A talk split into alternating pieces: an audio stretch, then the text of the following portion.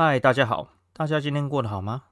欢迎大家来到投资 on fire，我是袁南。这个频道会聊聊这几年我是如何从破产三次股市韭菜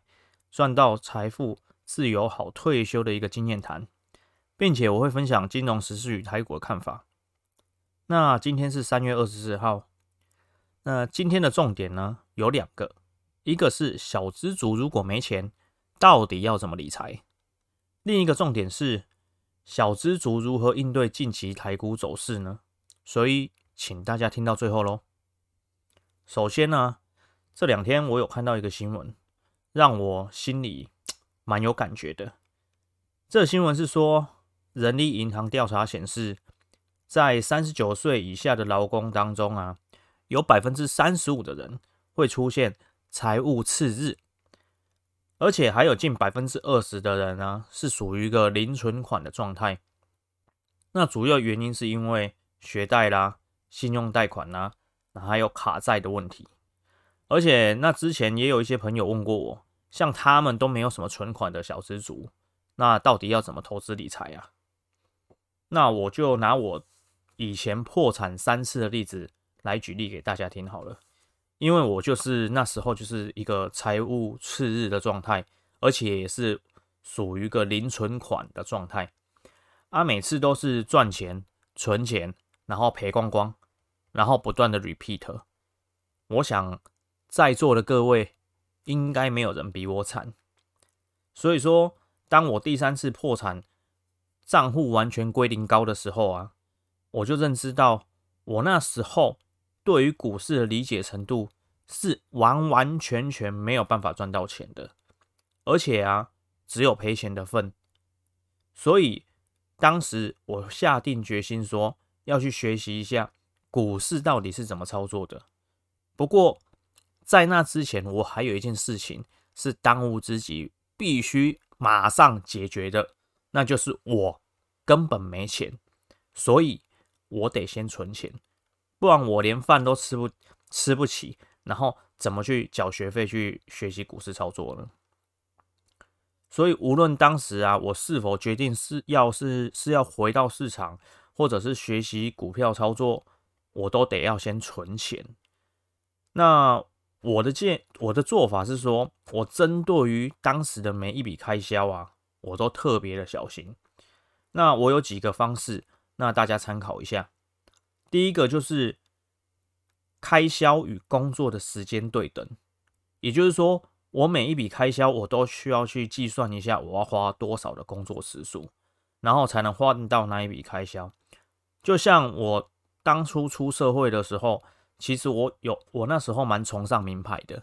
所以我曾经考虑去买一个 LV 的包包，然后那个 LV 的包包，我印象中当初大概在。三万三万五到三万七左右吧，然后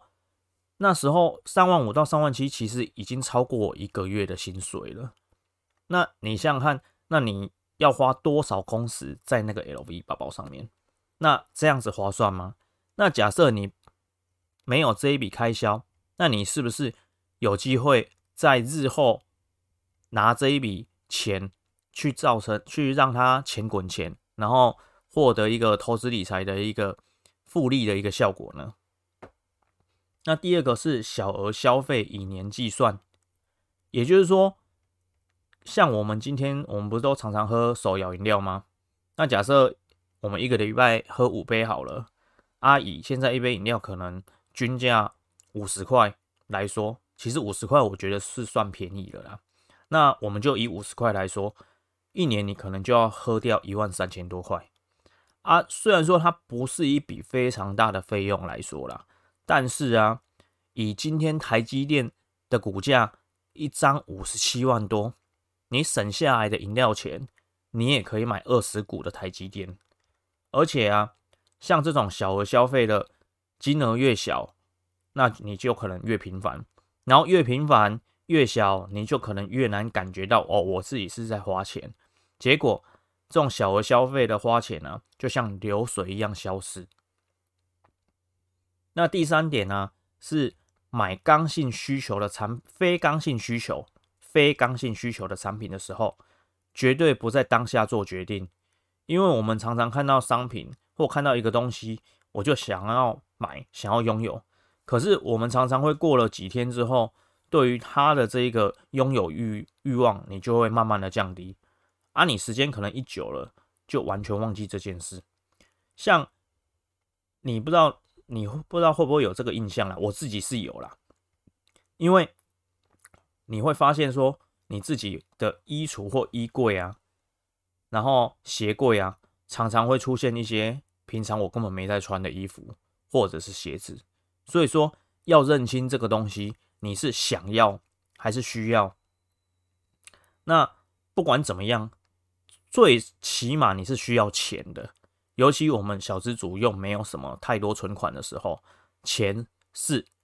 当务之急，一定要省下来。那第四个是大绝招，其实这个绝招是我个人在用的超级绝招。然后你们可能平常或者是之前有人有听过，但是我已经执行这一个方案执行超过十年了。那时候啊，我就把每次每个月发下来的薪水啊，我会强制分成两个部分，然后一个是所谓的日常生活跟开销。然后另一个部分就是强制存款。那日常生活的开销啊，就是比如说我薪水下来，我就领一半出来，然后放到信封里面。然后这信封里面的钱呢、就是包含家用啊、开日常开销啊、午餐啊，然后油钱啊、电话费啊、网络费等等的。那我就能强制存下另一半没有领出来的钱，而且这笔钱呢、啊，无论如何。绝对不会去动用它，因为我要让它成为我日后股市翻身的一个资本啊！而且这个招数啊，到我今天为止，虽然我已经财富自由了，说真的，我是不是很欠钱呢？那但是我还一直在用它，因为你一旦开销过大，可能啊，像我现在不欠钱来说，我可能一个月花五万、十万，我可能还好，可是。我如果一个月花一百万，其实我也会在我有生之年把它花完，你知道吗？所以说，你是不能让你的开销太过夸夸张的。那像这个四个招数啊，我就这样子存了一两年啊，在中间我其实完全都没有去回到市场去操作，因为我省下来的钱，我必须先去找老师，然后去学习。然后我搞清楚了股票市场到底怎么操作，我才能回去做进行股票的买卖或期货的买卖动作。那这个道理其实很简单呐、你想想看，说以前我们在当学生的时候啊，考试之前是不是一定会看一下书啊？就算我们今天没看书，我今天想作弊好了，我我要做一下小抄吧，啊，做一下小抄也还是得翻一下书写什么吧。啊，不然小抄怎么做？那一样的道理啊，我们拿着好几个月存下来的钱，然后去市场买一个股票跟期货的话，那怎么可以不做任何的功课，然后就茫茫然直接冲进去？你想想看，你买衣服的时候，也还是会考虑一下价格吧，对不对？然后你买一双很好的鞋子，你也得考虑一下价格吧。可是我们买股票，往往靠着是一股冲动，没有思考。或者是我们根本不晓得里面在做什，这个股票市场的原理，这个股票的涨跌，明天会涨会跌，你根本就没有办法判断，或者是没有一个依据的时候，你就进场了，那完全没做功课，这样子行吗？所以说，依照我刚才的建议是说，嗯，依照刚刚的四点方法来强制自己每个月存下一部分的薪水，然后等存到一定的资金之后。我们再进市场操作，那在存钱的这个期间呢、我们还是要不断的去加强对股市的理解跟学习啊啊！因为你如果不是不知道这些事知识啊，或不知道这些操作，你就进场的话，那有非常高几率去赔钱。那接下来我们看一下盘势，今天是三月二十四号，然后我开这个图是。呃，四月份的期货图，然后这是近月的啦，然后我们可以看一下，说这上图上面其实有好几个好几个线，其中有一条压力线，我用黄呃绿色的标注，然后有一条支撑线是下面这一条，那接下来还有一条斜向上的一个呃趋势线，大家有看到吗？那它是借由这个一万两千多这个点。跟这个一万五千一万五千七的这个点啊，所造成的一个支撑线。不过你有注意看的话，就看到这个这个地方，其实昨天到今天呢、已经跌破这一个支撑了。也就是说，这一条斜向上的这个支撑线、趋势线已经被打破了。那现在就变成说，它绕在这两个。呃，区间里面，上面是一万六千五，那下面是一万五千七。那现阶段这个盘势其实是不太好的，因为你可以看到这个斜向上的已经破了，那现在绕在这个区间来说的话，它很有可能盘整，如果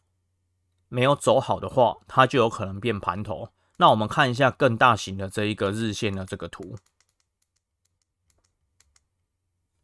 当初啊，从去年的三月份起涨，然后一路到这个大概一万三的这个位置，然后这个是去年的八月份嘛，到一万三这个位置，然后它走的是一个区间震荡，然后这个震荡走完之后，它往上做一个突破。才再走出另外一段行情。那现阶段呢、你如果目前这个一万五千七被灌破了，假设这个行情被灌破了，那它就破了一个小区间。那下面一个支撑是在这个地方，在一万五的位置。那往往历年来的一个行情是这样的：这个年初如果涨完了之后啊，也就是说，这个每年的开季的这一段时间如果涨完了。它做盘整，那盘整一般万一做失败了，那就很容易做成一个头部。那做成一个头部的话，基本上它就是准备要往下跌嘛。和现阶段以做空来说的话，其实是还没办法进场，因为它这个地方假设它是头部，它可能就有很多个很多个高点，那这个地方是非常不好做的。那以小资主的话，你要做空，不，应该说你小资主要做多的话，其实也非常的冒险，因为它从八千二，你看这个期货图从八千二涨上来到一万三，然后做去呃震荡之后再往上突破，你要它再继续突破一万六千五往上涨，那你就得看看这个外资他们给不给面子啊，然后内资他们会不会继续买。不过，就以时间上来说，其实是非常不利口做多的啦啊，所以说现阶段呢、要我个人，我其实都已经出场了。然后原则上，我也不建议小资主在这个位置买进，因为小资主我们的钱是有限的，但目前在这个位置进场的风险其实是蛮高的，所以说我建议这个地方有股票的要设好停损。那手上没有单的，就以今天来说，你假设手上是没有空、没有多空单的，那我建议走出这个区间之后，这两条，哎，一万六千五或者是一万五千七的这个压力，哎，这个区间之后，我们再来看看要进场做多还是做空这样子。那这是以上我今天对这个盘势的一个呃分享。那那如果有任何的问题啊，请在下方留言，我会尽量的回答相关的问题。那并且啊，我可能会用这个问题啊来做一个呃专新的一个专题的讨论。那另外有 Podcast 的听众的话，如果有需要看今天的影片，我会放在这个频道的连接。那希望大家一起精进啊，拜拜喽。